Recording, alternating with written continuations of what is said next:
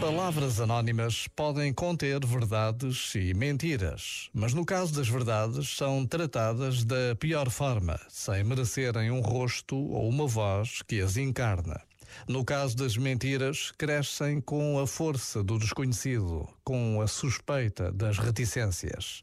Na realidade, uma mensagem anónima é reveladora não do nome, mas da alma de quem a escreve.